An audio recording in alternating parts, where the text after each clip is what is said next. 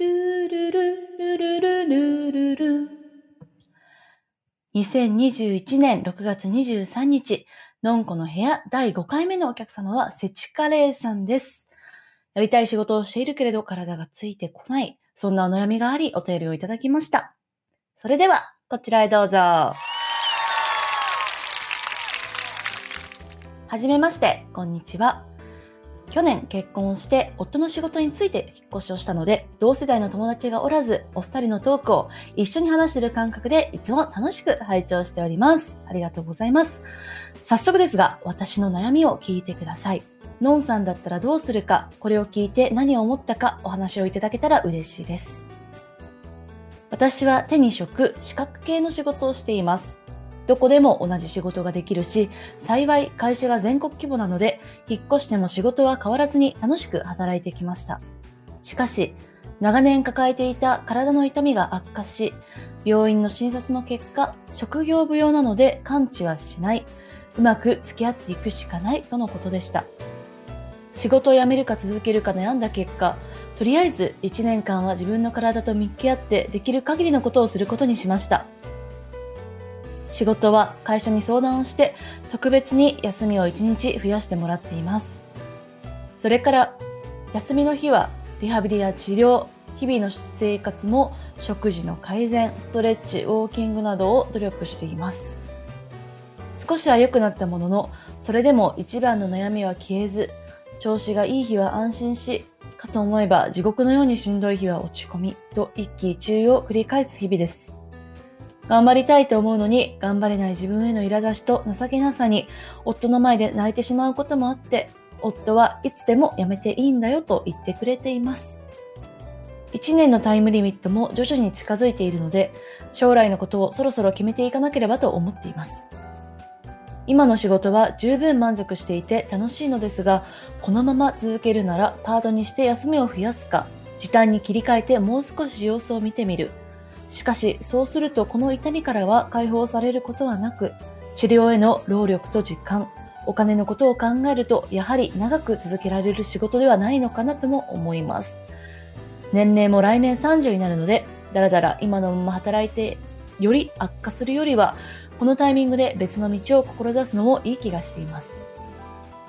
長年の夢だった仕事についていますが、ノンさんと同じようにフリーランスだったり、自分でお店を構えるという手段を選ぶまでの情熱は正直もうなくなってしまっています。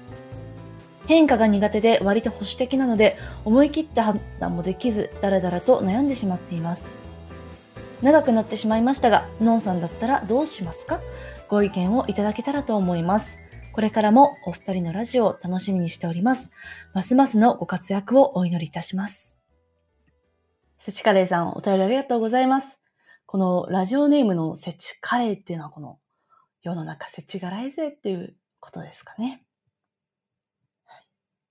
まずですね、こんなあの、セチカレーさんの人生の分岐点ともなり得るような、そんな場面で、このアラサー女子の人間観察、そしてのんこの部屋にお便りいただいて、頼っていただいて、本当にありがとうございます。で文面からもすごくあの自分と向き合われたんだなっていうのがめちゃくちゃ伝わってきましたので、ちょっと私も精一杯、あの、どれだけね、役に立つかわからないですけれども、精一杯、あの、お話できればなと思っております。セチカレーさん、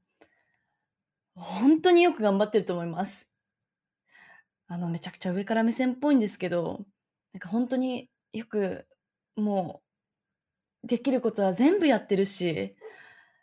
よく頑張ってるなって思いました。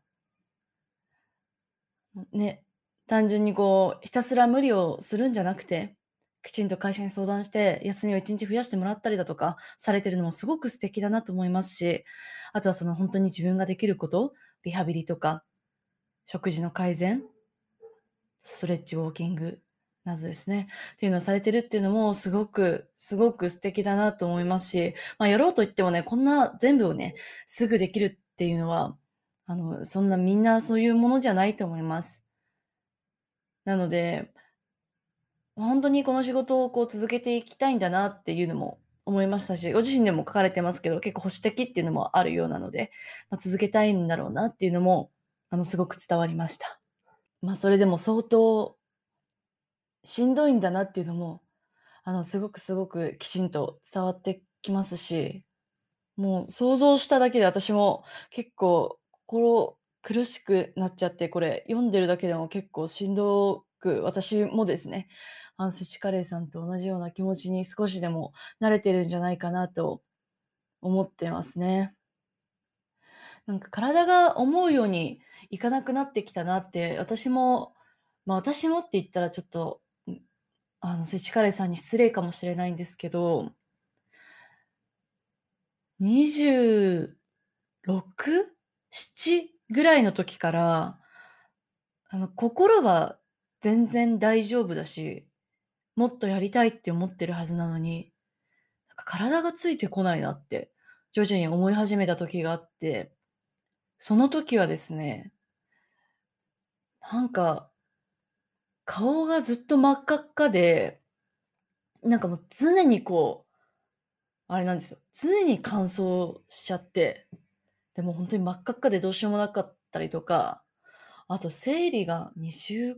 間ちょっとぐらい、なんか続いちゃったりとかして、で、体に不調が出てて、まあこれは多分ストレスなんだろうなと、その時私はなったんですよね。で、やりたいと思ってるのに、体がついてこない。でもこのついてこないっていうのも、いや、本当についてきてないのか、いや、ちょっとした変化だから、もしかしたらこれは別にこれまでと一緒で、なんか自分が思い違いをしてるんじゃないかとか、かそういう風に思ったこともあったんですけど、まあきっと違うんですよね。本当に体は、あの、辛いよって言ってくれてるんだなと思うんですよね。アラサー女子の人間観察でも私も何でもお話しさせていただいている通り、私はあの高校時代に拒食症になってですね、あの、肩が脱臼したりとか、まあいろいろ体に不調がその時出て、で、まあ肩の脱臼はまあ去年やっと手術できたんで、まあ長年患ってたんですけれども、常にですね、その、いつ抜けるかっていうこう不安を背負いながら日常を過ごすのが当たり前だったんですよ。階段登り降りする時でさえも、今ここでこけたら、こけて、この手すりを捕まったらきっと脱臼するから、まあこういう風にこけようかなとか、まあいろいろ毎回シミュレーションしながら、あの、過ごしてたんですけれども、で、まあそれがね、私のこう日常になってたんで、まああんまり気がつかなかったんですけど、まあでも、やっぱりね、あの、ストレスだったなと思います。すごくしんどかったなって。で、もちろん、その拒食症だった時こそですけれども、やっぱ体の調子が悪いと、あと自分のね、その意識がもう全部体に向いてるじゃないですか。まあ多分今のセチカレーさんもそうだと思うんですけれども、まあ日々その自分の体のことだけを考えて過ごしていってると、なんか結構やっぱ心までやられちゃうというか、なんまあ私も当時本当になんで生きてるんだろうとか、すごく思ってて、ま、そこまでね、その、思い詰めちゃう可能性って結構あると思うんですよ。で、私も当時あの、バレーボール部だったんですけど、で、バレーボール大好きで、で、中学卒業して、ま、高校が決まって、で、そ当時ミクシーがあったんでね、ミクシーでその高校のバレー部に所属してる先輩を見つけて、高校の入学前にもう見学させてもらったりとか、やらせてもらったりとかするぐらい、もうバレーボール大好きで大好きで仕方なかったんですけどまあ、その拒食症になったせいで、まあ、筋肉も落ちますし、まあ、頭も朦朧とするんで、まあ、もう全然バレーボールできなくなってきて。で、いつしかあの、バレーボールがやりたいっていう気持ちがですね、まあ、全然なくなってきてたんですよね。まあ、でもそれでも、なんかその気持ちに、あんまり多分こう気づきたくなくて、蓋をしたくてだったと思うんですけれども、だからその、その時辞めるっていう選択肢を、まあ、私は持ってなかったんですよ。まあ、ただまあ、引退っていうリミットがきちんとあったので、まあそこまでやろうと思って、まあやったんですけど、まあ今から振り返ると、まあやめればよかったんじゃないかなって思いました。で、たまたま私の場合は、その拒食症がひどかったタイミングで、北海道のあ祖父がですね、既得になったので、まあ、北海道だったのでね、みんなで北海道に行って、で、まあ、バレーボールから一時的にこう離れることができて、まあ、そこからちょっと過食症にもなっちゃったんであれなんですけど、まあ、でもそこからですね、まあ、徐々にあの回復していったっていう経緯があるんですよ。そういった経験からですね、私はその体と心っていうのがすごい密接に結びついてるんだなって、すごい実感してるので、体の変化っていうのはきちんとこう気づいてあげようって思っていますし、あの体をね、やっぱいたわるのってすごく大事だなって思ってます。で、まあ結局ね、その、うん、体が調子悪いと、その心もどんどん調子悪くなってくる。まあ逆もしっかりですけれども、っていうのがあると思うので、まあ私は本当に、もう体を、まあ大事に、大事に考えてます。私はなんかその、すごくいい食事をしたいとか、なんかそういうこう、の健康志向っていうわけではないんですけれども、まあ体の不調は起こらないように、まあだからマイナスにはならないようにしたいと思って、そうやって生きております。なので、あの、セチカレさんにも、まあ、ぜひですね、やっぱ、体のことを一番大事にこう考えていただきたいなってすごく思います。もう、本当に頑張ってるし、それに、まあ、長年の夢だったっていうことなんですけれども、まあ、それにね、実際、まあ、つけそういう仕事をつけたわけだし、それから何年もこう、多分働かれたわけじゃないですか。もうそれだけでも本当に十分、十分すごいことだなって思いますし、この1年間、ちゃんと自分で向き合うって決めたその期限に対して、ものすごい誠実に、本当できる限りのことはもうやりきってるって、まあ私はすごく思います。本当、もう素晴らしいです。もうやりきってます。それとですね、もうやめても、いつでもやめていいんだよって言ってくださる旦那さんがいらっしゃるのも本当にもう羨ましい限りです。本当に素敵ですね。うん。なので、あの、もう十分、十分頑張ったし、あと、まあ、資格系の仕事っていうことなので、まあ、仮に今回辞めたとしても、まあ、もしかしたらいつか、ま、あの、職業病っていうことなので、もしかしたら辞め、またやり始めたら、同じように痛みが出てきちゃうのかもしれないですけど、まあ、将来もしかしたら、なんですか、その、週1でやるとか、ま、できる可能性もある職業なのかなとも思いますし、私が寿司カレーさんだったらま、このタイミングで、ま、一度やめてみるかなと思いますね。ま、それでですね、ま、一一度、その、ほんとにその自分の好きなものだけ食べて、あの、だらだら過ごすっていう時間を、まあ、ちょっとぐらい設けてみて、ま、私の場合は、ま、1ヶ月以上は設けますけど、